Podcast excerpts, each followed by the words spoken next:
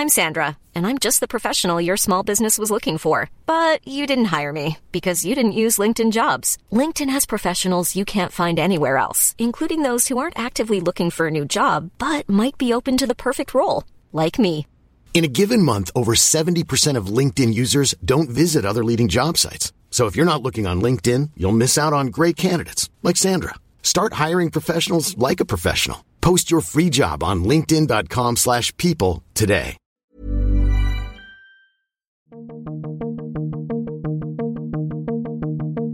Welcome to The Economist Asks. I'm your host, Anne McElvoy, and this is a special edition of the show, which we're bringing to you from Washington, D.C., as part of our Open Futures season, marking our 175th anniversary. And a star cast with me to mark us being around since 1843. With me in the studio, our editor in chief, Zanny Minton Beddoes. Zanny, hello, back in DC, where you spent a lot of years. And why is Open Future season your way of marking this anniversary?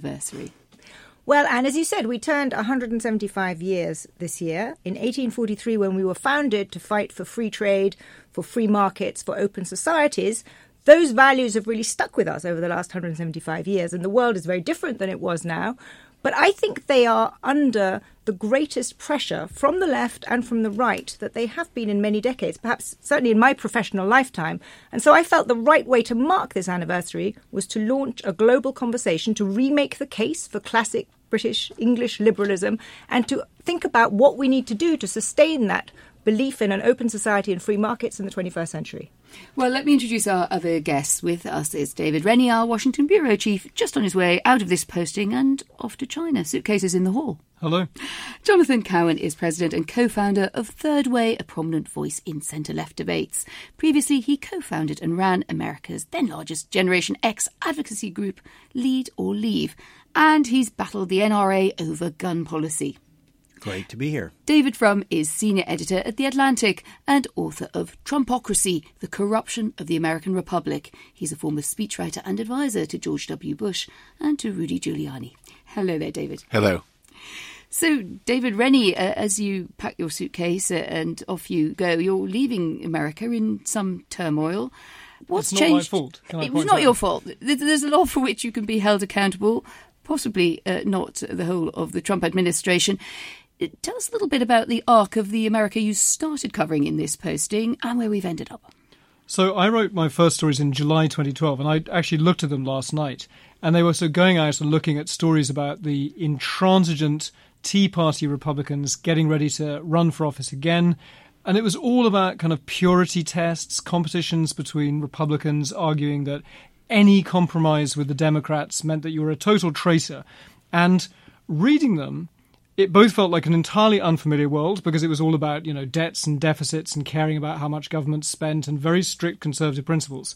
But then you saw the seeds of where we are now because actually, when you asked Republican voters in places like the Iowa State Fair, what they hated was government spending too much on people they despise, so the lazy poor or foreigners. So you could see the seeds of something that at the time we thought was about conservative purity. And Zanny, do you see continuities from the time that you started uh, writing from, from Washington? That's Well, that was a very long time ago. I first uh, came to Washington with The Economist in 1996, so 22 years ago.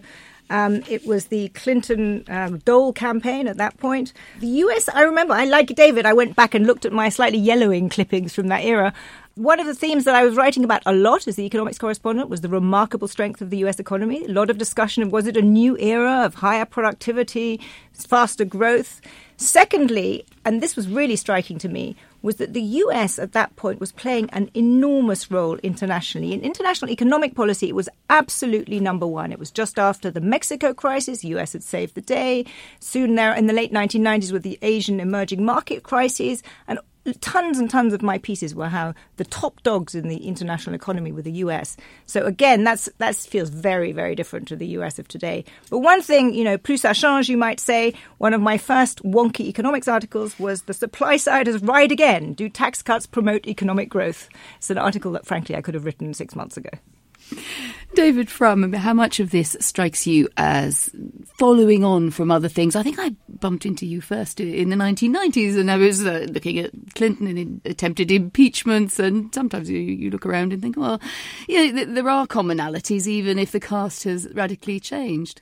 Well, I, I did arrive like Zanny in Washington in 1996, and I've um, stuck here and have been through a lot of emotional turbulence. That period, as Annie said, looks now like a kind of American high noon, um, a period of absolutely unquestioned American dominance. I published a book around that time, A History of the 1970s, which was a much more difficult period. And in the introduction, I marveled, but a little ominously, at the world I saw around me in 1999 2000, about how this was a time where America had an ascendancy unlike greater than any empire in history, and no one could see or even imagine the forces that might take it away, and yet everyone was insecure, nervous, and afraid. And that foreboding, that non-specific foreboding then, I think then over the next 20 some years has played itself out. Non-specific foreboding how? Well, uh, the, the, book finished in 1999 2000. I, I, just went through this incredible consumer abundance, the amazing ability to move around the world freely, um, the sense that enemies old had either been overthrown or in fact had become new friends the sense that America was going to be able to impose its system, its way of life, even its prejudices on the rest of the planet. And uh, it seemed to me then, in we we couldn't see any reason why it wouldn't be true, but yet I wrote in this introduction, it didn't feel true. John Cowan, you were listening rather wryly uh, uh, to that. What do you make of, the major changes that we've seen? And, and, in a sense, why did liberals, left liberals, of the position that you're campaigning and often writing from, why did they lose the plot? So, personally, I came to DC actually before everyone, it sounds like, 1988, right out of college. And that was a moment at which the Democratic Party – of which I'm a member, had actually been out of the White House for quite a long while and was doing a lot of soul searching. And the end result of that soul searching was it decided it actually couldn't be super liberal. It needed to move towards a center. It needed to modernize, very similar, obviously, to what happened uh, in, in Britain with Tony Blair. And it did so quite successfully, riding many of the trends that David talked about. But now, Democrats essentially had two long periods of White House dominance, uh, interrupted by a Republican period. And now the party is almost in free fall intellectually. And it's caught up in the much larger trends of populism that are remaking the world and democracies around the world in an incredibly intense way. And what I see from the center left is that essentially because of the large tectonic forces reshaping the American economy, you have a rise of populism on both sides. And on the center left, you see that uh, carried in the form of Bernie Sanders. And the bottom line question uh, on the center left is should we be democratic socialists or should we be democratic capitalists? Zanny, what's the answer? Well, I think both the left and the right are grappling with this populist sense, and there is a sense that both need to be remade. And that's part of what our whole open future conversation is about. I think what's happened since the late 90s, and I, I wasn't here in Washington, is that we had we had the Clinton boom. We then had really in the 2000s two at different times key punctuating events. One was the overreach that came from Iraq on the international foreign policy sense, which punctured very quickly this sense of a unipolar moment. And secondly, on the economic side, we had the global financial crisis and the aftermath of that, which absolutely shook faith in the global elite, if you will, ability to manage an economy. And that has meant that the kind of globalism, which is now a derogatory word that arguably that we stand for, the idea that globalization, open borders, open market economies are really the right way forward, fell short, and it did genuinely fell yeah. short. And I think now, both on the left, you are on the left grappling with an answer. On the right, people are grappling with a different kind of an answer. And what those people who like to think of themselves as the as the centrist liberals, the traditional English liberals, liberals is a terrible word to use in this context because I constantly have to say that I don't mean the left of the Democratic Party we have to rethink that and remake it and come up with a new consensus that will hold. There are four, when you ask how was the plot lost, I would say there are four things, there are four ideas in the air when we start this conversation, and when Zanny and I were new, and you are a veteran of Washington, John, in the 1990s. Four, four mistakes that came from a certain tradition and that have now had a reckoning. Uh, the first was a belief in the United States, deregulation of transportation and of other kinds of industries had worked brilliantly. We deregulated energy markets, that worked brilliantly. Therefore, deregulating financial markets totally, that must be the icing on the cake. And so the attitudes that produced so many successes in other areas that ended the energy crisis were applied to banking with catastrophic impact. The second mistake growing out of the past was the belief that America needed to keep international order. This Cold War was over, and we needed to intervene as much for humanitarian as for strategic reasons, and that was tested in um, the Balkans in the 1990s, and that was the thinking that led to the Iraq War, which was not a success, to put it mildly. I was a big advocate of it, but it was not a success. Third was the euro. Maybe vying with Iraq, maybe ahead of Iraq, is the most unsuccessful project of the past two decades you know, we want to have currency stability. That's a liberal idea. Currency stability is good. What if we have total currency immobility across an entire continent of people who don't speak the same languages and don't have one government?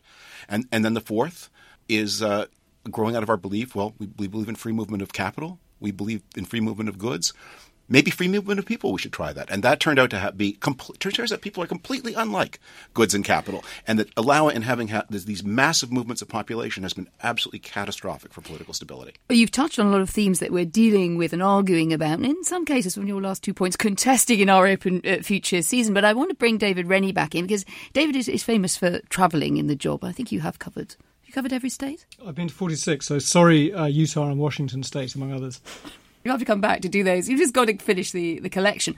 But what I'd love to know from you, in a more granular sense, as someone who mixes analysis with very lively reporting, do you feel the mood shift when you're on the ground? We sit here and we talk loftily about populism and what might be driving it and what each of us might like to blame. But do you feel it? And, and if so, what are the little vignettes that have come home to you? Yeah, I think there's been a, a, policy change and a politics change, and both of them are pretty worrying from our point of view. So, the big policy change, I think, is if you really listen to what people are complaining about, people feel exposed to competition that they think is unfair and unbearable.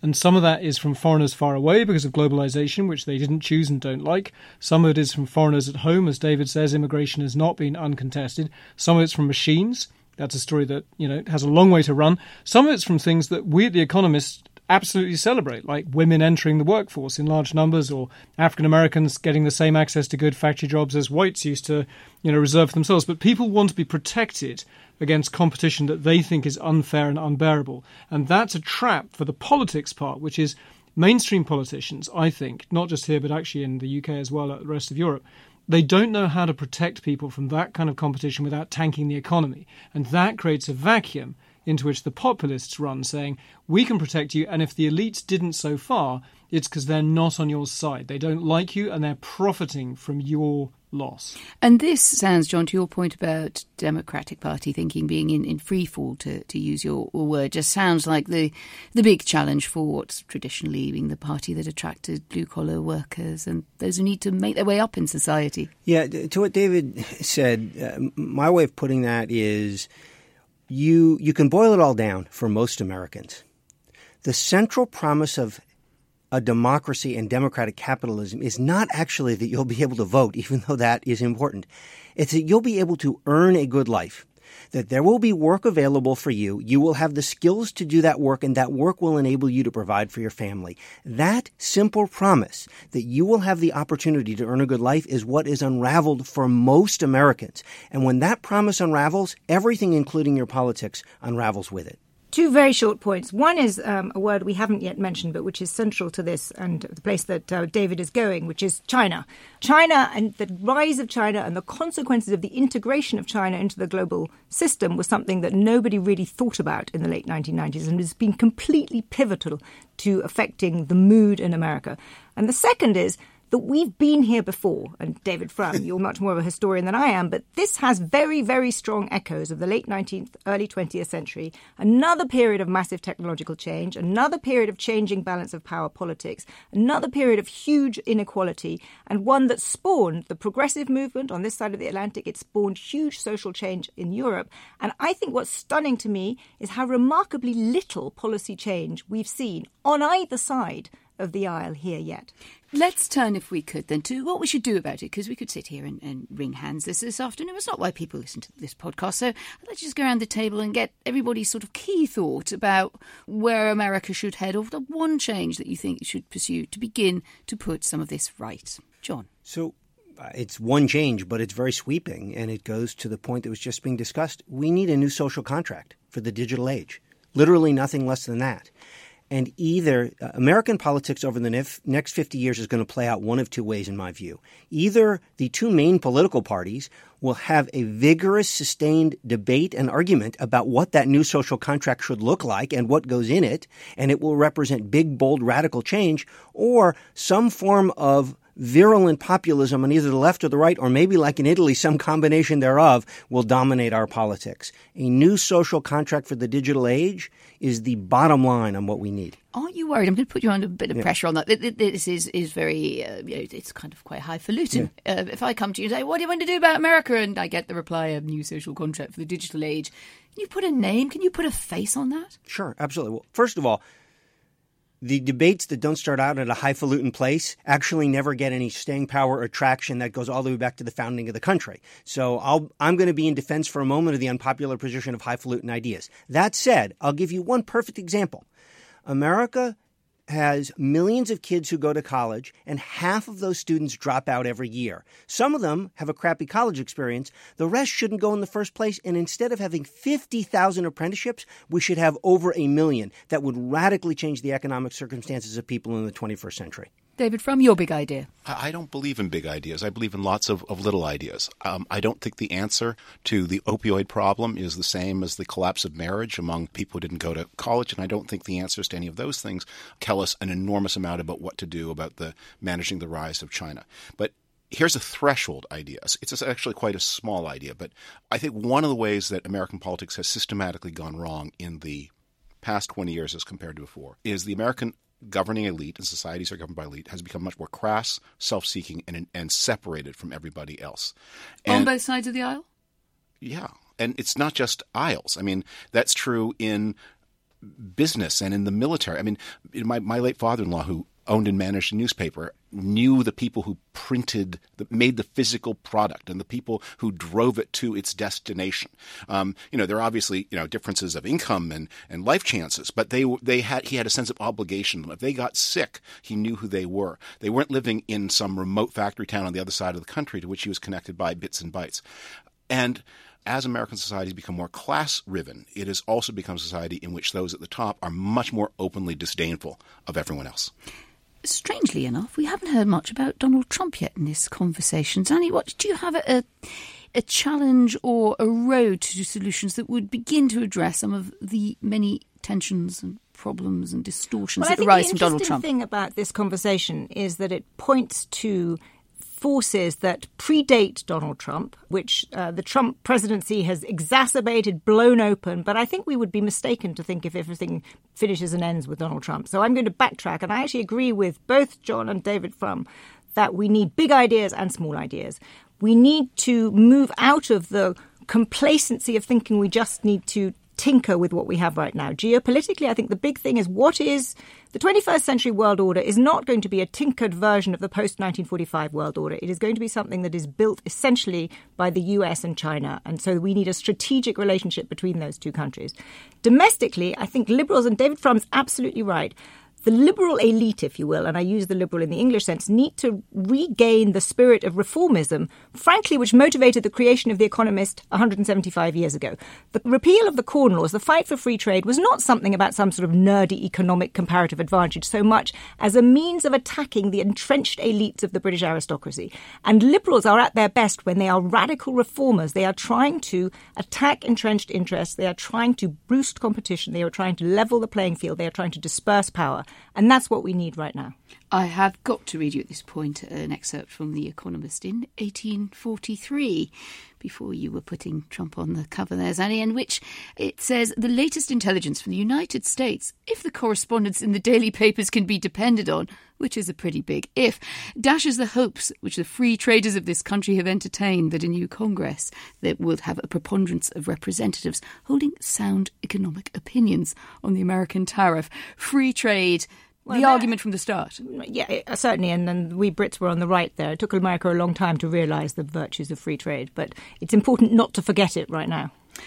David, your solutions after your many wanderings across the country, I mean, has it changed anything about the way you think on America? Yeah, so look, I'm a working reporter, not a politician. So I can tell you, I think, what I've watched politicians do that, that didn't work and didn't fight back against dangerous populists with ideas that we as the economists don't like. So a classic example is a place like West Virginia, where Donald Trump scored one of his absolute best results by telling people that they could have their coal mining jobs back. He puts on a coal miner's helmet, he pretends to dig, and they love him.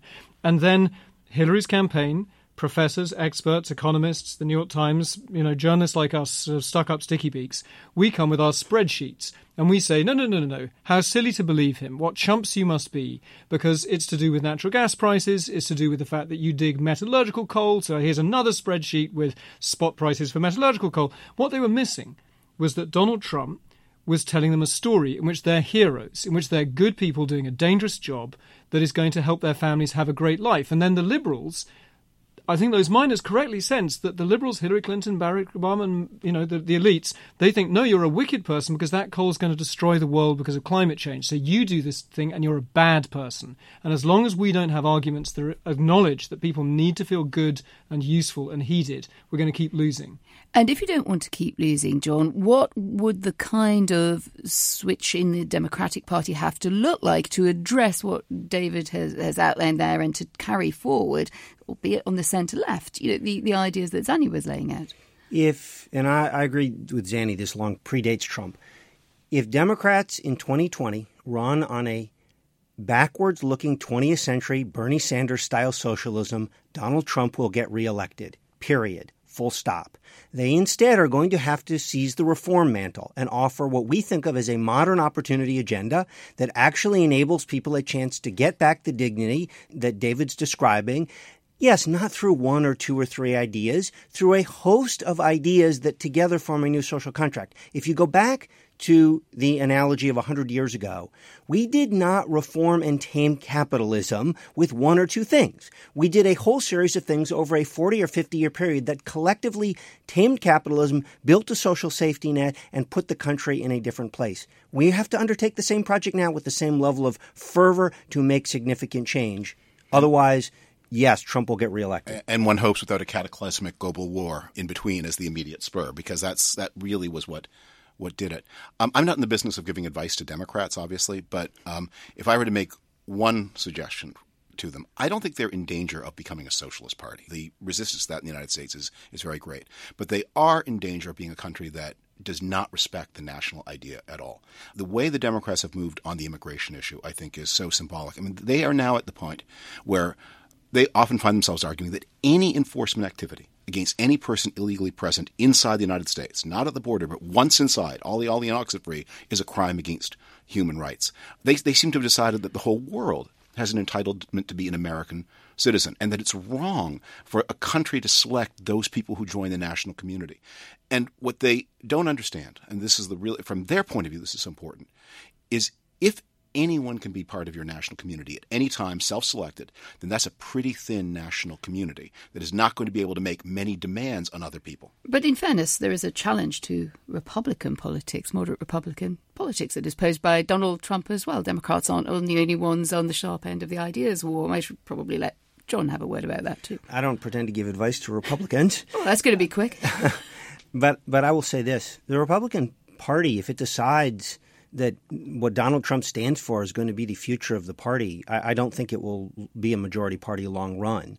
But David's absolutely correct. Many Democrats have lost a sense of, of national identity and national purpose that comes with that. But I will tell you, you go out around the country, the single thing from a Democratic perspective that swing voters want more than anything is they want economic answers. They're willing to actually overlook a lot of other things if they have those answers. Jonathan Cowan and David Frum, thank you very much for joining us. We hope you'll be back before 175 years is round again. Thanks so much. And joining us now is John Negroponte. He brings a wealth of experience in foreign and security policy, not quite since 1843, our founding year there, John, but over a very long career. You've been a former First Director of National Intelligence. You've served inter alia as ambassador to the UN and Iraq. As we perhaps segue into looking at foreign policy challenges and where they may fit in the view of America and the world and, and what a better period ahead might look like, what would be top of your list? Well, I think perhaps today, top of my list would be to get the administration and the American people thinking about foreign policy again. We've just been through an electoral campaign which treated foreign policy as sort of an appendage and that everything was about losing jobs. And to the extent that there was concern about foreign policy, it was this kind of zero sum approach to international trade whereby we had to uh, correct uh, these imbalances and deficits in merchandise trade that we have with countries like Mexico and China. And as a consequence of that, I believe uh, the administration has put put the international trading system at risk. Zanny, that's a, a, subject we often talk about. I mean, I agree with that. I actually would go even more broadly, and I think the big uh, question that the rest of the world is asking is what is America's sense of its role in the world right now? Is America still willing to be the leader of the international order, to play the global hegemonic role, if you will. And I think, particularly amongst America's allies, and I speak obviously as a European, there is a real questioning of that willingness. And it is partly because the Trump administration appears to have not just a much more mercantilist view, as you say, but a sort of more transactional, short termist, it's a zero sum world. America first means that America needs to gain, at, and it has to be at others' expense. And I think the question is is that where America is going now? Is it going to an America firstism that is something quite different from the leadership role that the rest of the world has, has seen since 1945? You're off to China, David Rennie. What do you see as the America China relationship, which you're now going to be exploring from the other side of that bridge? So it's going to be my second time in China. I left 16 years ago, and the mood here in Washington is unrecognizable. You know, 16 years ago, there were certain inevitable things that big business was sort of monolithically in favor of opening to China, that it was going to be such a gigantic market, there was going to be more than enough opportunity for everyone. You still had politicians saying that as China became rich, it would inevitably choose to become more like the West, would adopt some of our values. They would confidently talk about when the middle class hit a certain number, a certain level of wealth, they would demand democracy and accountability. That debate is radically different now. Perhaps is overshooting in some ways, but the anti China sentiment right now, the idea that China is not only not choosing to be like America, but is somehow maybe has found some model of autocracy that is more efficient than the chaos and dysfunction here in America. I think that China's rise is colliding with a gigantic crisis of confidence here in the West. And so as I leave for Beijing, I leave an America that is somewhat obsessed with China, but in a way that isn't always very constructive. And uh, John Negroponte, if you were advising Donald Trump now, or indeed, you know, just trying to find the levers in the Department of State to, to pull to advise Donald Trump, what would you be saying to him about China? Well, I think we have to be careful here because to not confuse China's rise and automatically interpreted as some kind of uh, animosity towards the West or the United States. When I, went to China with Henry Kissinger uh, in 1972 on one of the early trips, when we were opening up the relationship, I mean, they were so poor. They were coming out of 100, 150 years of uh, war and pestilence. The per capita income was down in the low hundreds of dollars. When we first opened trade with China in 1979, I was in the State Department. I remember that when we established formal diplomatic relationships. We were wondering, we were asking ourselves, what are we going to buy from these people?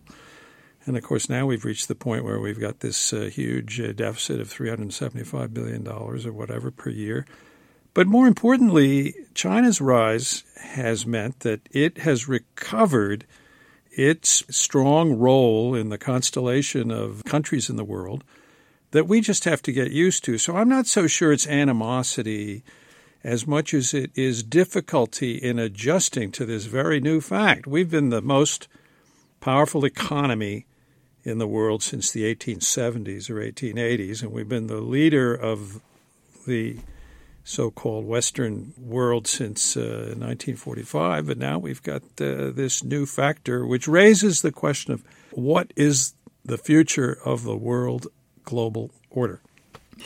Let's move just a bit down, down the road, but same region from China and the standoff over North Korea, on which President Trump has, has pinned a great deal of hope that, that he can do the deal, the big deal on nukes that have eluded other presidents in about the last 20 years. Are you hopeful, Zanny?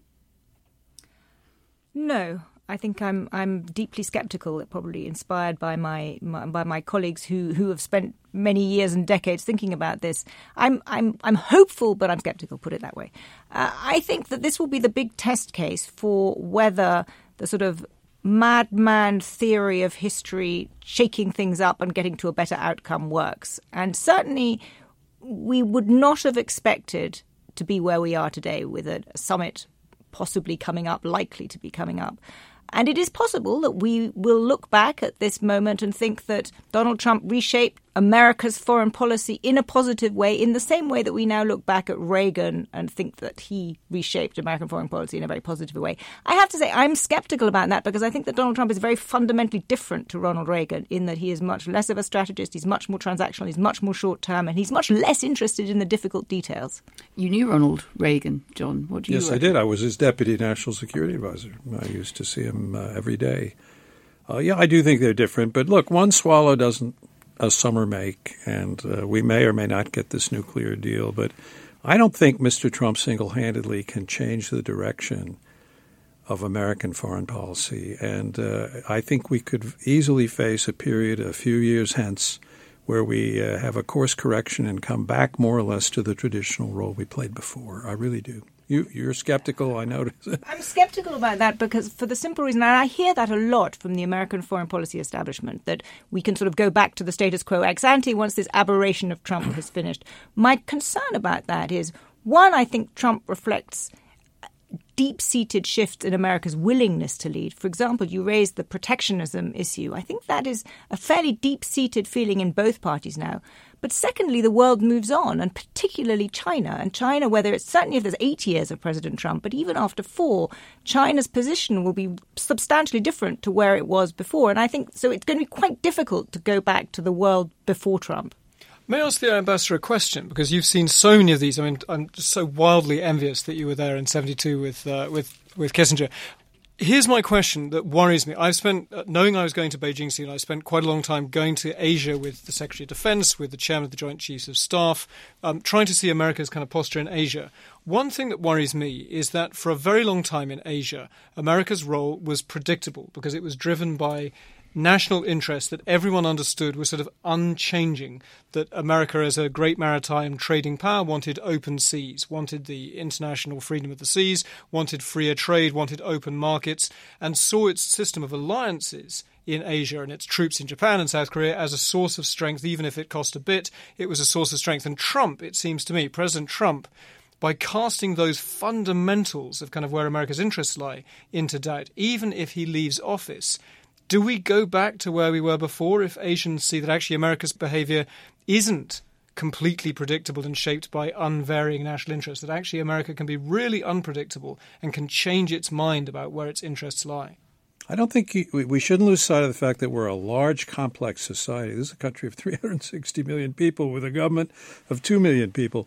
We've got people carrying out the old policies uh, right now as we speak. The Defense Department, the people who are supporting our alliances, even Mr. Trump, who threatened our alliances during the campaign, has reaffirmed them now. Look at all the talk about NATO before and, and NATO now. We've stopped saying that. Uh, uh, Japan and Korea are sort of on their own and may want to consider developing nuclear weapons. So, you know, how different is it? If it weren't the question, and this is an important point, really, if it weren't the question of Mr. Trump's rather upsetting style, disturbing, so disruptive style, how differently would we feel about American foreign policy? I've got to read you something on the uh, upsetting and disturbing uh, style there, John, because it comes from The Economist. Where else? In 1843, September the 16th. People are beginning to complain, it says, and not without reason, of such frequent changes in important offices. For example, within three years, there have been three Secretaries of State, three of War, three of the Treasury, three of the Navy, three Attorney Generals, and three Postmaster Generals. Some have really not had time to learn their duties. You really can imagine that. Well, Ronald Reagan had six national security advisors in an eight year period. Is that a recommendation? It's not a recommendation. I'm trying to tell you that despite the confusion that reigned, particularly at the beginning of that administration, he's already looked back upon as a rather having been a rather effective foreign policy president. I do think that we are in the throes of a fairly big shift in this overused word of the international order, which would have been there even without President Trump, because the rise of the emerging world, the rise of China, which was inevitable, returned to rightful place in history, hastened by its entry into the international system much faster than anybody expected, coupled, frankly, with the relative decline of Russia, which lost its empire from the, you know, you were there, Anne, from the Soviet Union days, and is now a sort of bellicose, angry, somewhat humiliated you know, upper mid level power. This shift would have demanded a change in the global world, or the US couldn't play the post war 1945 role forever. And I think what we're arguing about or debating is what the new one looks like. What is the right kind of world order for a 21st century world economy where the US is important, but it's not going to be top dog forever. I think we, we shouldn't leave it, John, without reminding ourselves you were there, you were in the administration at the time of, of Iraq, you were at the UN, you were fighting for those resolutions. I remember writing endless column inches about that. A lot of that did not turn out as hoped for, even by those who would still believe that liberal intervention has a place in the world. What did you learn from it? Well, I uh, I've been through this a few times. I was in Vietnam. I've been in Central America. I've been associated with our foreign policy for quite a while. So, first of all, I'm not a great fan of regime change. It usually comes back to bite you in the tail in one way or another. So, I think that's one point. Number two, you know, it really does help to have a UN Security Council resolution endorsing your action. And to not have had that legitimating imprimatur of the United Nations was basically what did us in. Zanny, uh, what do you think? What would you look to the next few years and put your finger perhaps with a, view to our open future focus here on where you would like to see American foreign policy sort of take up the baton again? Well, I think the big question for the next few years is what is the 21st century successor to the post war global world order going to look like? And that is going to be determined somewhat by China, which is the rising power, but it's going to be determined overwhelmingly by the decisions that the US makes. The US is still by far the most important. It's the only country that can lead. It's completely nonsense to think that the Europeans can do anything very substantial by themselves. The big democracies, India, Brazil, you're absolutely right that they are, need to play a bigger role, but they can't do it alone either. Whether we have a functioning, modernized 21st century world order without too much hiccup on the way will depend on decisions made in this country, in this town. And my hope is that, and as we're having our conversation on our 175th about building an open future, my hope is that people in this town realize not just the power of the United States, but the responsibility of the United States to its own citizens, but to the world more broadly to do that. Well, we're off to raise a glass to our 175th, and my thanks to John Negroponte, to David Rennie, and to our editor in chief, Zanny Minton Beddoes. If you'd like to join the Open Future debate, please head to economist.com slash openfuture. And for more of our journalism and analysis, you can subscribe at economist.com slash radio offer for 12 issues for 12 American dollars. I'm Anne McElvoy in Washington, D.C. This is The Economist.